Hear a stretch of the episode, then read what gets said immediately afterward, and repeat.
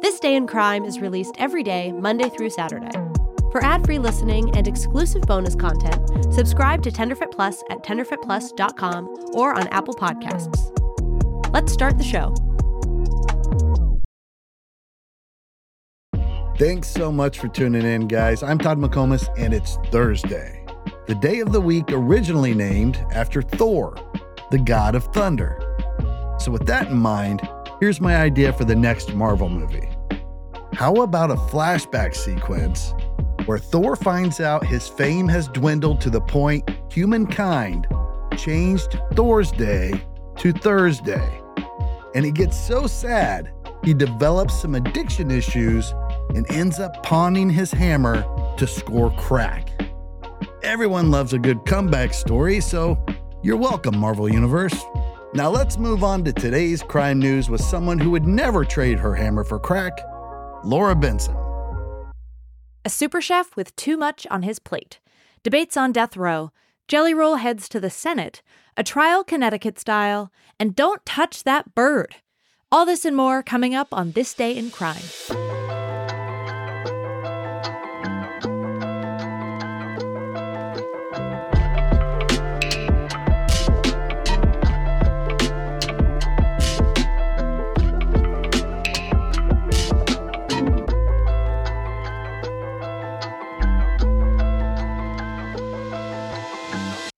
I'm Laura Benson, and today is Thursday, January 11th, 2024.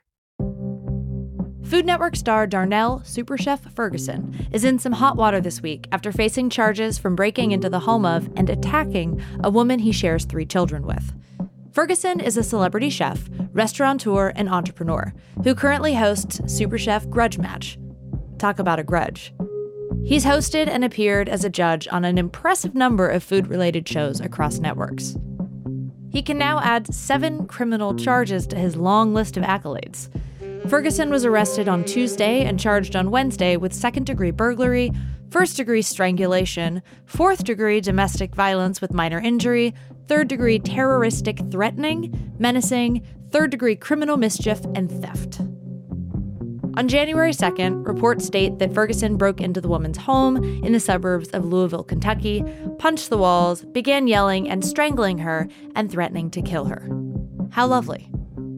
In court, Ferguson's attorney said Ferguson and the woman have had three children together, and they were exchanging children when another person was found inside the home.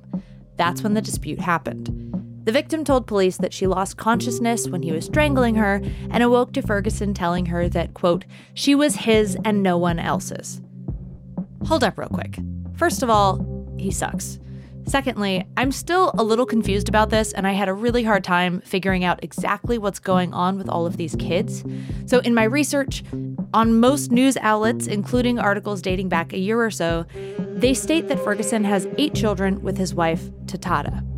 And in reporting the event so far, the mother of these three children has remained anonymous, but I don't know if that means that he actually has 11 children total or if these three kids are part of the eight. And up till now, all of the news outlets have just been saying that all eight of his children are with his wife. I honestly, I don't know. I looked around for a really long time to sort this out, and I genuinely could not figure it out. Please comment on the show if you have answers because I do not. I stooped to a really deep level of tabloid and I still found nothing.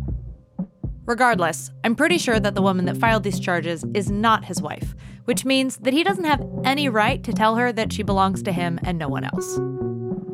Ferguson pleaded not guilty and he's currently out on bail.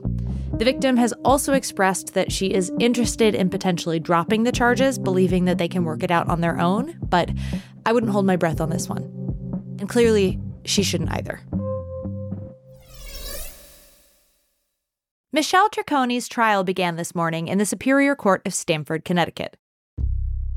Troconis is suspected of aiding the cover up of the 2019 murder of Jennifer Dulos, a Connecticut mother of five who went missing one afternoon from her home and is believed to have been murdered by her then husband, Fotis Dulos. The two were in the process of getting a divorce at the time, and Troconis, who is dating Dulos, is facing criminal charges including conspiracy to commit murder, evidence tampering, and hindering prosecution.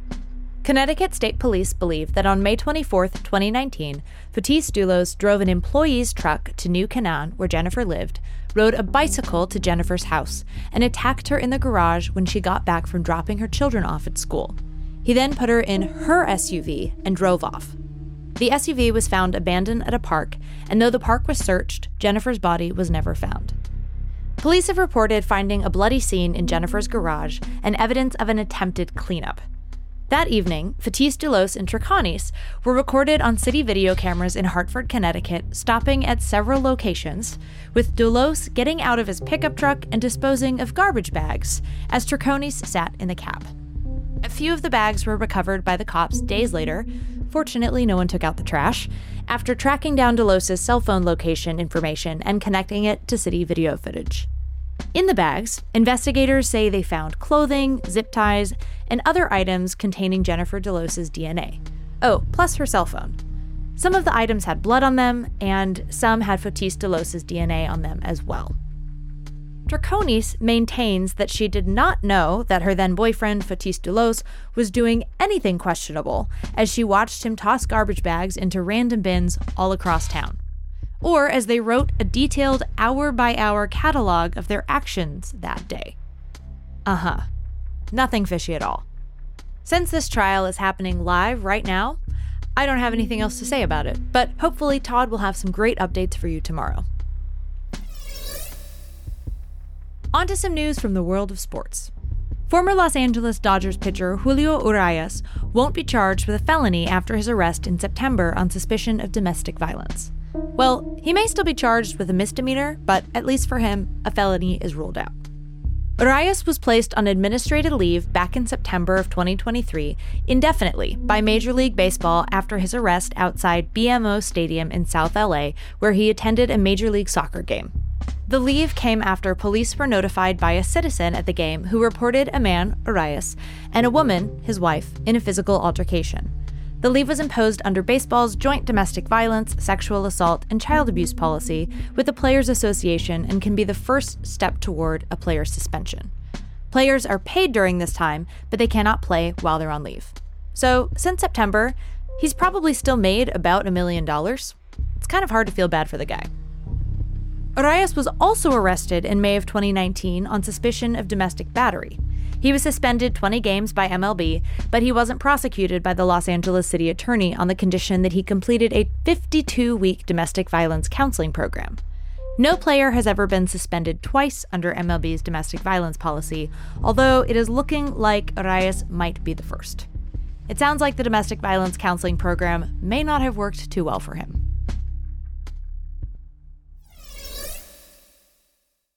Do you hate when I interrupt this part of the show? Then sign up for Tenderfoot Plus and listen ad free. Otherwise, we'll be back after this message.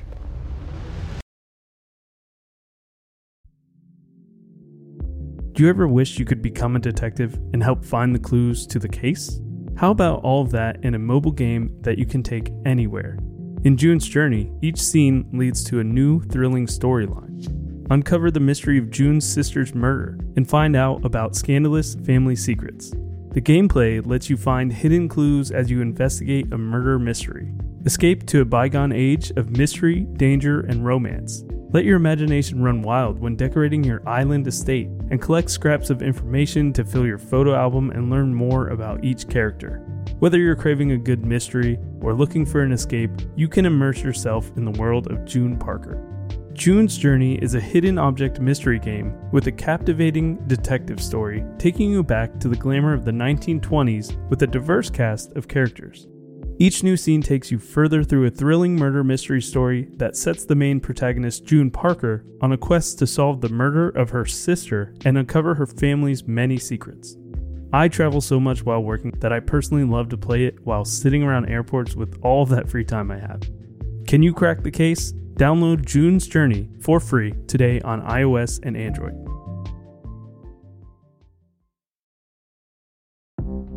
Earlier this week, a federal judge approved the state of Alabama to conduct the nation's first execution by nitrogen gas later this month. Three states, Alabama, Mississippi, and Oklahoma, have authorized nitrogen hypoxia as an execution method for inmates on death row, but no state has attempted the use thus far. The execution method for inmates involves placing a mask over the inmate's mouth and nose and upping the nitrogen content while downing oxygen. There are conflicting opinions about how quickly this leads to death or really how painful it is. That's the problem with the death penalty. You just you can't find out from people's experience. It's all conjecture. Kenneth Eugene Smith is the lucky inmate scheduled to receive the first ever death by nitrogen hypoxia execution, scheduled later for this month, January 25th. You may remember Smith's name from 2022 when he was initially scheduled for a death row execution by lethal injection. Alabama Department of Corrections staff, however, was unable to carry out the execution because they couldn't properly find his vein to administer the lethal injection. Mr. Smith was strapped to a gurney for over an hour, while the unnamed state correction staff poked and prodded him in an effort to access his veins so that toxins could be injected and he would die. Good lord. What a nightmare. Smith's attorneys have said that Alabama is just trying to make him the quote test subject for an untried execution method after he survived the previous attempt to put him to death. His attorney has stated that nitrogen hypoxia is riddled with unknowns and may violate the constitutional ban on cruel and unusual punishment, and the state is expecting an appeal to come through. Oh, and by the way, never read the comments section on articles like this unless you really want to hear about all the possible ways that you could kill an inmate. People can be really mean. On to something you might not have heard about. Two men, Travis John Branson of Washington and Simon Paul of Montana, have been charged in Montana with a combined 13 counts of unlawful trafficking of bald and golden eagles, and one count each of conspiracy and violating wildlife trafficking laws. Branson pleaded not guilty to charges on Monday, while Simon Paul failed to report to court, and a federal judge has issued an arrest warrant for the man. Here's what's absolutely crazy about this these two men, working with others, are said to have killed about 3,600 birds on Montana's Flathead Indian Reservation and elsewhere over a six year period beginning in 2015. 3,600 birds. That's almost two birds per day, 24 7, for six years. No vacations. The defendants are also accused of selling eagle parts on a black market for significant sums of money. Bald eagles are the national symbol of the United States, and both bald eagles and golden eagles are widely considered sacred by Native Americans. U.S. law prohibits anyone without a permit from killing, wounding, or disturbing eagles or taking any parts, such as nests or eggs, from the birds. Trafficking eagles carries a penalty of up to one year in prison for a first offense and two years in prison for each subsequent offense. Just leave the poor birds alone, guys. Please.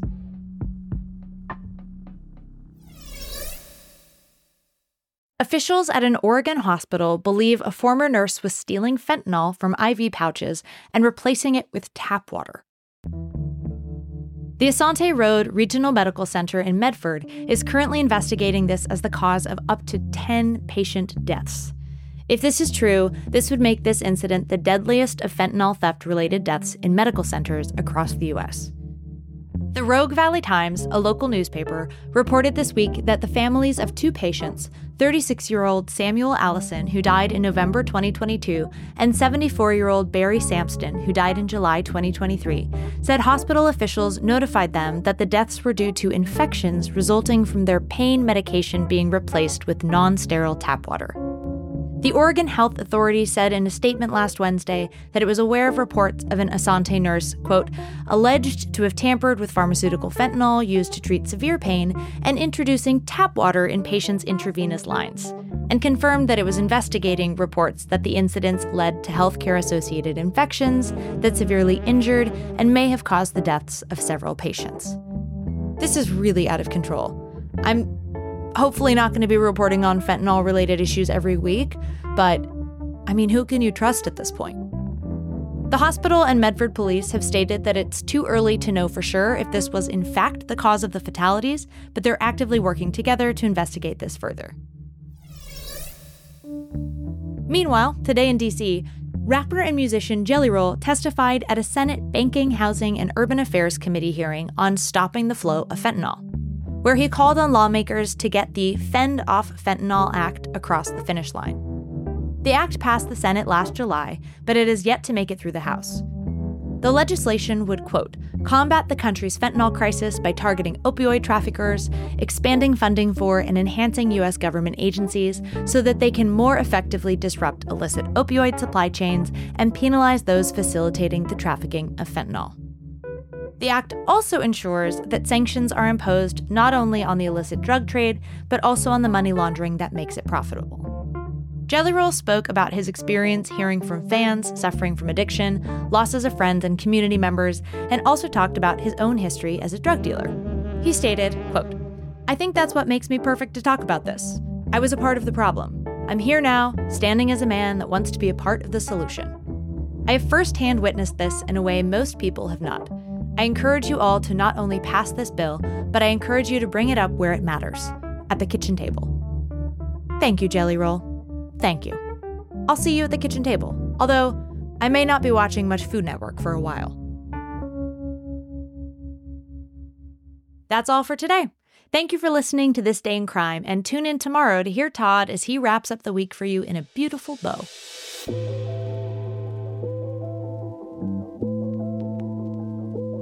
This Day in Crime is a production of Tenderfoot TV in partnership with Audacy, produced in association with Burning Mountain Productions. Sources for today's episode and full credits can be found in the show notes, and you can follow us on social media at This Day in Crime. We're back at it tomorrow. Thanks for listening.